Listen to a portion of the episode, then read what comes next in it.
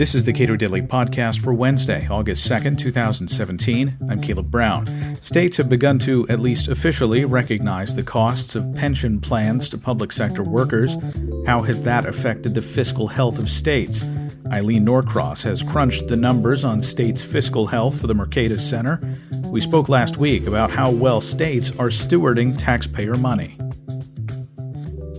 You've had this project going for several years now um, what in the trends now that you can establish a trend of some sort what are the clear trends? I think you can see the recovery from the recession in many states. Cash positions have improved which means rainy day funds have been built up a bit. You see better budgetary balance in general. States are able to have their revenues match their expenses on the other hand, you have a growth and a pressure in liabilities for many of the states, not all. Some have improved, but most states see increasing pressure, especially in pension liabilities relative to the income of their residents. What has driven the increase in liabilities? A few things. It depends on the state. Some states happen to be more partial to issuing debt. So, in the states that are more poorly ranked, you see that picked up in the long term liability metrics, where New Jersey and Illinois have three times the liabilities relative to assets. That's picking up for debt, that's picking up for the growth in pension liabilities, healthcare benefits for public sector workers, and other forms of liabilities. In other states, they don't issue as much debt. You see almost flat to no growth in total liabilities. All right. So, what are we to take away from uh, the states that have loaded up on debt versus states that have uh, maintained their levels of debt? I think at some point you see the, you see the fracturing in in New Jersey, in Illinois, in Connecticut, Kentucky. States that have issued debt to take care of unfunded liabilities, they have the worst problems. Uh, the, these are also states that have used debt to cover shortfalls in the budget. They've built it up over time. There's a recourse to debt, there is a habit of issuing debt, and a habit of issuing debt for things that you typically do not issue debt for. And at some point, the, the load becomes too big. It puts pressure on, um, especially where there's a pension story intertwined with that. I think that's what's going on in these poorly ranked states. So, in a lot of these states, uh, they have just now begun to report pension liabilities on their books as uh, outstanding uh, liabilities for the state. What does that mean, and what why did that occur? There was a change in the accounting standards. This this new standard is called GASB 68. GASB stands for the Government Accounting Standards Board. Up until 2015, states were reporting how much they contributed towards their pensions. So, an analogy would be they were reporting their credit card payment. And if they made their full credit card payment, they would then show no debt regarding pensions. Uh, so, that gave a false impression of their true financial position. In 2015, they're now required to report the liability, what the unfunded liability, so the equivalent of what is the total amount I owe the credit card company. And now that that's being reported on the balance sheet, you see a spike in many states in their total long term liabilities. And that gives a better picture of their true position. So, net position went down for a lot of the states. They're in a weaker net position, but it's a more accurate reflection of where they actually are and where they were before. And for uh, to be clear, the states did not get worse uh, in their true financial position. Their true financial position was just revealed. I think that's an important distinction. Correct. That's a very important distinction. So they're simply recognizing what was there before. All right. So what states have turned it around?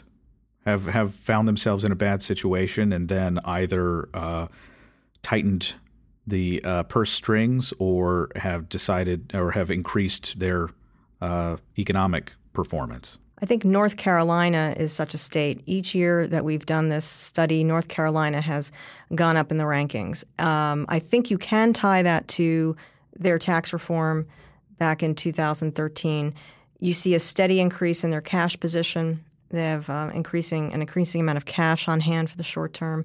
You see their budget solvency has improved, so their revenues are exceeding their expenses at the end of the year.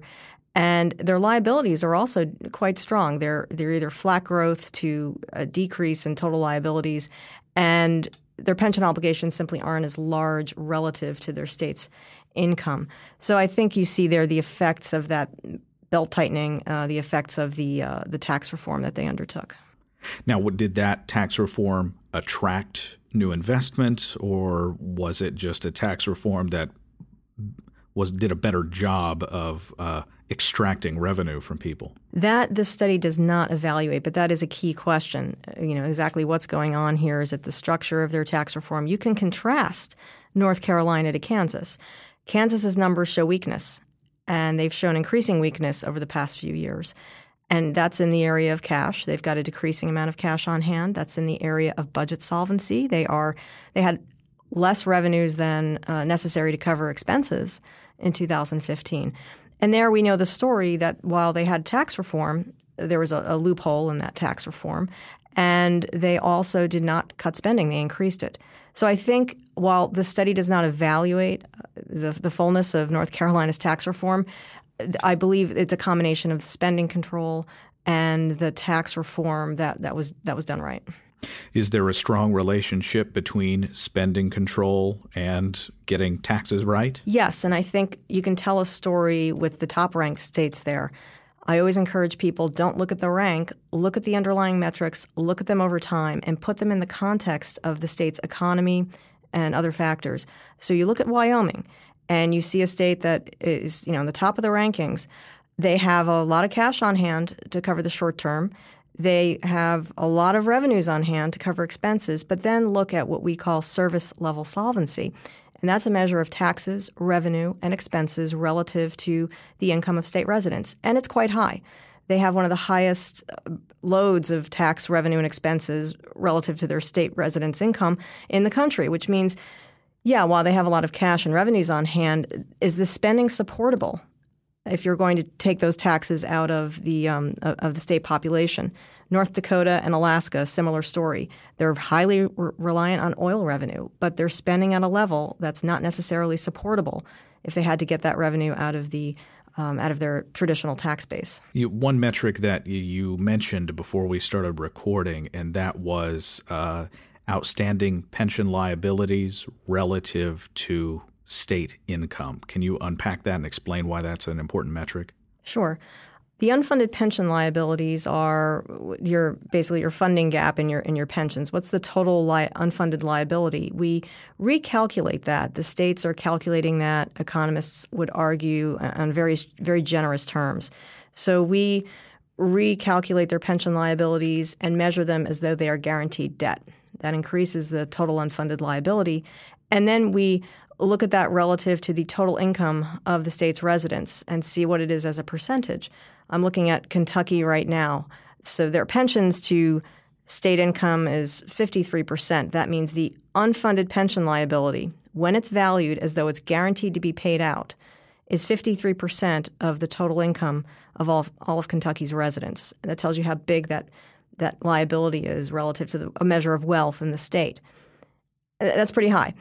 Uh, you don't want it to be that high. So I think it's it's a flag that this is a state with an unfunded liability that needs attention.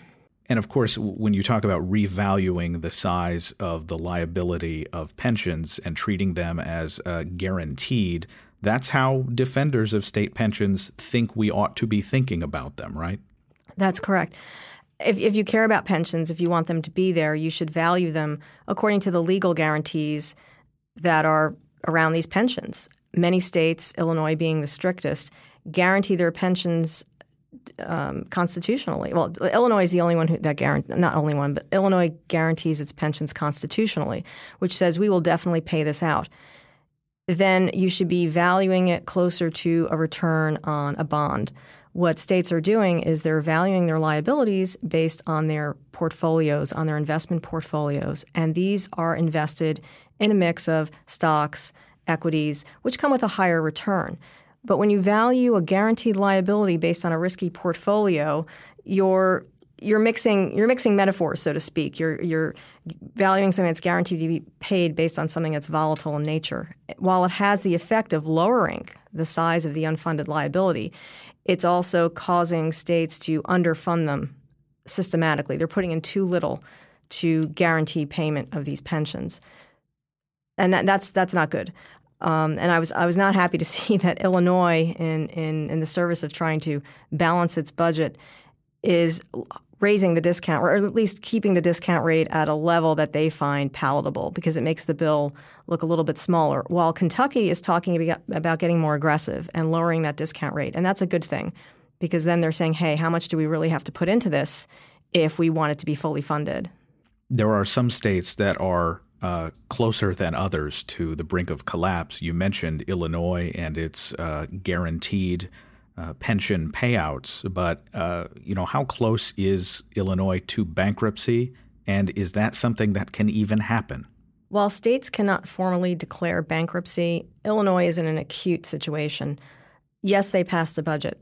They had 15, 15 billion in backlogged bills. How are they going to deal with that with a with a tax increase that's supposed to bring in about five billion dollars? But that's just putting a band-aid on a hemorrhage. You have this increasing unfunded pension liability. You have a state that has uh, had recourse to the use of budget gimmicks over the years, issuing debt to cover the short term, uh, using other one-shot maneuvers to cover growing expenses. And I think their their latest set of tactics to get through another budgetary year has not been enough to um, to fix the situation. And I understand the credit rating agencies are not necessarily impressed that Illinois is still looking at potentially a junk status. And that's because they haven't undertaken structural reform. Unless you deal with the drivers of these unfunded liabilities, unless you uh, deal with the drivers of spending, then these short term revenue fixes are simply not going to be enough. How have uh, increased or reported pension liabilities altered the bond market's examination of states' fiscal positions? They have incorporated them into their assessment of state. Did they do that before? That I would. I don't know how long they've been doing it. Uh, I know in the past several years they have been measuring them. Some of some of the credit rating agencies, Moody's in particular, have measured them more conservatively. I think, but I, I to your question, I'm not sure at one point they had started assessing them and healthcare benefits as part of the general creditworthiness of a state. So they're measuring them, at least Moody's, measuring them a bit more conservatively. They are paying attention to them, and they're paying attention to the commitment to whether reforms are meaningful. And I think that's been that's been good. It's signaled that states that are truly in bad in a bad situation have got to make a commitment to structural reform. Eileen Norcross of the Mercatus Center is co author of Ranking the States by Fiscal Condition. Subscribe to and rate the Cato Daily Podcast at iTunes and Google Play, and follow us on Twitter at Cato Podcast.